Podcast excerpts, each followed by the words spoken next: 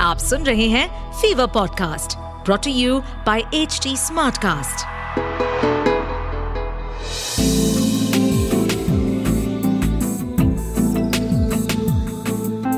एक अधूरी कहानी। एक अधूरी कहानी कहानी वाला देव के साथ। संगीत अपने आप में एक तपस्या है एक साधना है। लेकिन ज़रूरी नहीं कि हर साधना करने वाला साधु हो। कभी कभी शैतान को भी साधना करनी पड़ती है और वरदान उसे भी मिलते हैं।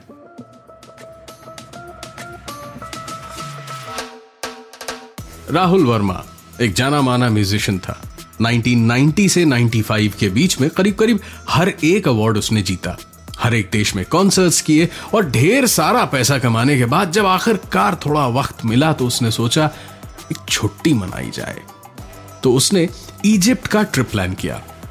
वहाँ तकरीबन एक महीने रहा और घूमते घूमते एक पुराने अंग्रेज़ों वाले डाक बंगले पे जाके जब वो रुका तो वहाँ लॉबी में रखा एक बेहद खूबसूरत और एंटीक पियानो उसे दिखा।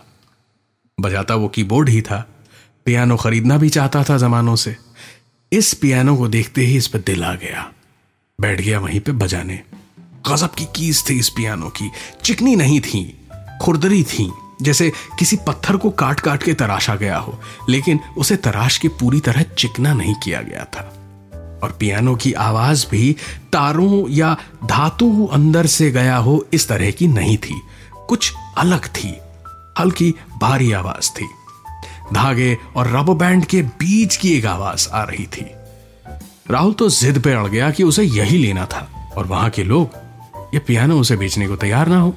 कोई कहे श्रापित है, कोई कहे कुछ तो कोई कुछ। लेकिन बेचने को कोई तैयार नहीं था। आखिरकार राहुल ने वो पियानो पैसों के बल पे खरीद ही लिया। वापस बंबई पहुँचा तो राहुल ने अपने आलीशान फ्लैट के हॉल का एक हिस्सा सिर्फ़ उस एंटीक पियानो को रखने के लिए रेनोवेट करवाया। इजिप्ट से पियानो कुछ सात दस दिन बाद पहुँचा तो राहुल खुशी के मारे पागल सा हो गया। अगले 48 घंटों में उसने करीब 36 घंटे सिर्फ़ पियानो बजाने में ही बिताए। थोड़ी देर जो वो सोया, उसी पियानो पे सर रख के।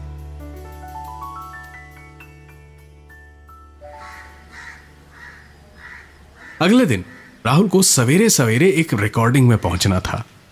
पियानो को छोड़ के उसका जाने का कोई दिल तो नहीं हो रहा था, लेकिन काम था। करना तो पड़ेगा। राहुल नहाने के लिए बाथरूम में घुसा।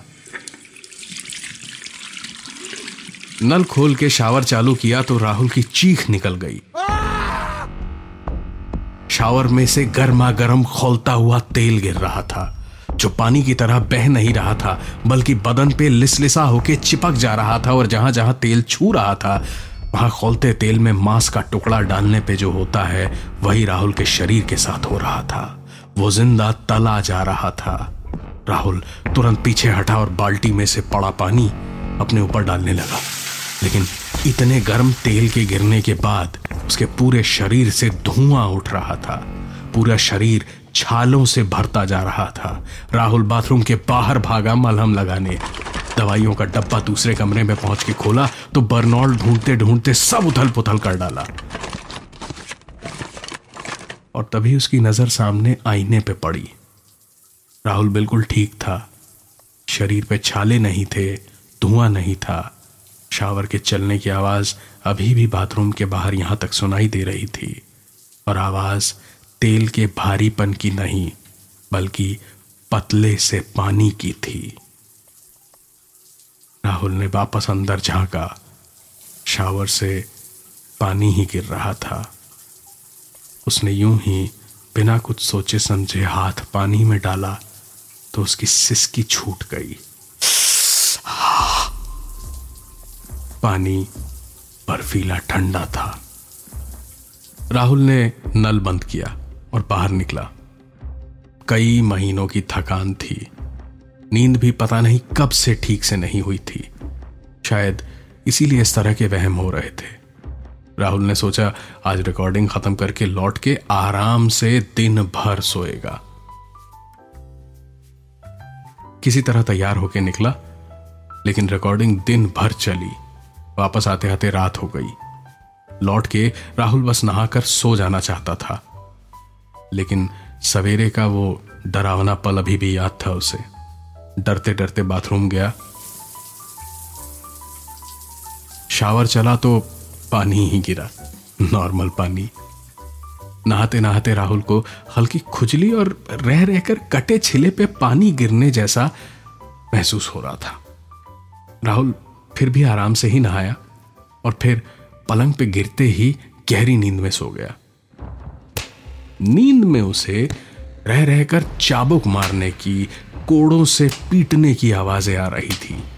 लेकिन नींद इतनी गहरी थी, थकान इतनी ज़्यादा थी कि राहुल लाख परेशानियों के बावजूद चाह के भी उठ नहीं पा रहा था। काफ़ी देर बाद वो कोड़े मारने की आवाज़ें बंद हुई तो राहुल की आवाज़ खामोशी की वजह से टूट गई। उसने उठकर बेड साइड टेबल पर रखा हुआ पानी पिया और वापस सोने को लेटा तो उसकी चीख निकल गई। पूरे बदन में जलन हो रही थी। दर्द इतना था जैसे इतने घंटों से कोड़े उसी को मारे जा रहा था कोई। उठ के राहुल ने बत्ती जलाई और शीशे के सामने खड़ा हुआ तो देखा, सचमुच उसके पूरे बदन पे कोड़े मारने के निशान बने थे। राहुल को लगा, उसे पक्का किसी चीज़ से कोई एलर्जी हो गई है।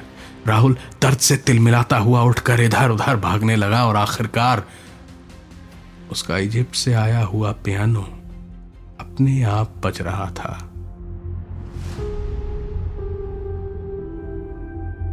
राहुल ने हॉल में रखे पियानो की ओर देखा तो उसकी कीज अपने आप ऊपर नीचे हो रही थी और एक भयानक लेकिन सुकून देने वाली धुन बज रही थी। आवाज़ हालाँकि थोड़ी सी अजीब थी। सिर्फ़ भारी और नीचे के सुर लग रहे थे। ऊपर की कीज में भी आवाज़ शायद वैसी ही थी। एक म्यूजिशियन के लिए इससे बड़ा दर्द और कोई नहीं हो सकता कि उसका साज नासाज हो जाए। उस भयानक दर्द, उस भयानक तकलीफ़ में भी राहुल अपने पियानो पे बैठा। इतना तो वो अभी तक समझ गया था, उसे कोई एलर्जी नहीं हुई। इसी पियानो का कुछ चक्कर है। राहुल ने पियानो बजाना शुरू किया, ज़बरदस्त बजाने लगा। पियानो बजते बजते बजते बजते अचानक संगीत की जगह चीखें सुनाई देने लगी, चीखें गूंजने लगी। साथ में एक अजीब सी हँसी भी थी।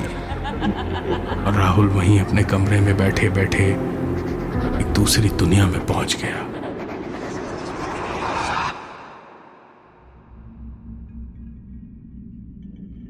राहुल अब एक दूसरे ही वक्त में पहुँच चुका था। 1995 नहीं था ये। 80 साल पहले 1915 था। सन 1915 में एक अंग्रेज़ अफसर मिस्र पहुँचा।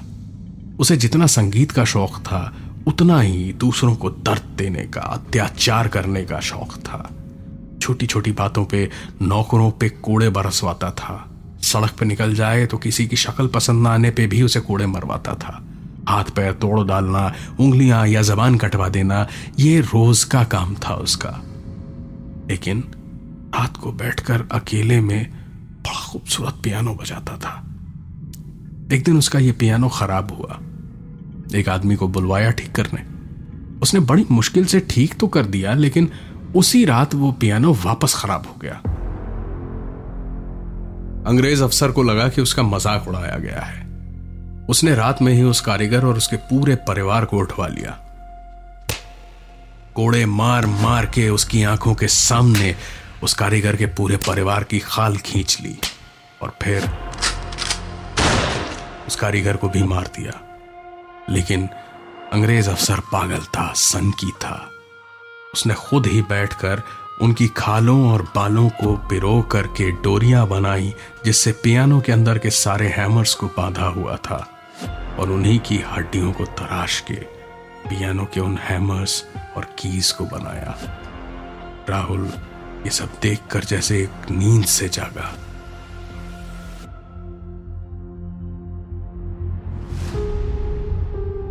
आँखें खुली तो देखा, वो पियानो पे नहीं बैठा था।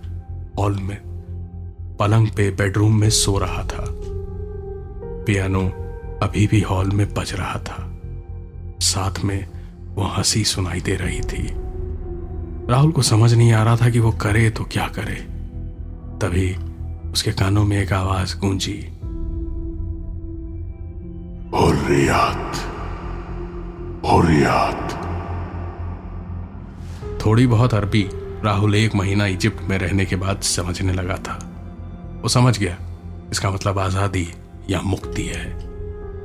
राहुल उठा और पूरे घर में केरोसिन या पेट्रोल या कुछ भी जलाने के लिए जो काम आए ढूँढने लगा।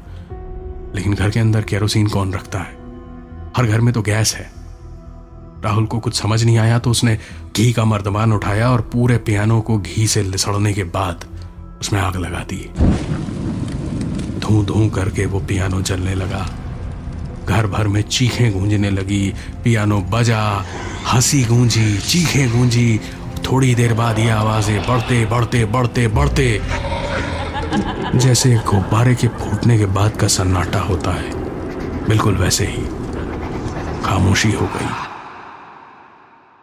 पियानो का कोई नामो निशान नहीं था। कोई देख के कह भी नहीं सकता था यहाँ पे किसी ने माचिस भी जलाई थी। न दाग धब्बा, न आवाज़, सिर्फ़ खामोशी। आज भी कहते हैं, मिस्र के सक्कारा में कोई पियानो की आवाज़ से डरने वाला मिले तो समझ जाइए, उसके पूर्वजों में से कोई ना कोई ज़रूर उस अंग्रेज़ के हाथों बलि चढ़ा था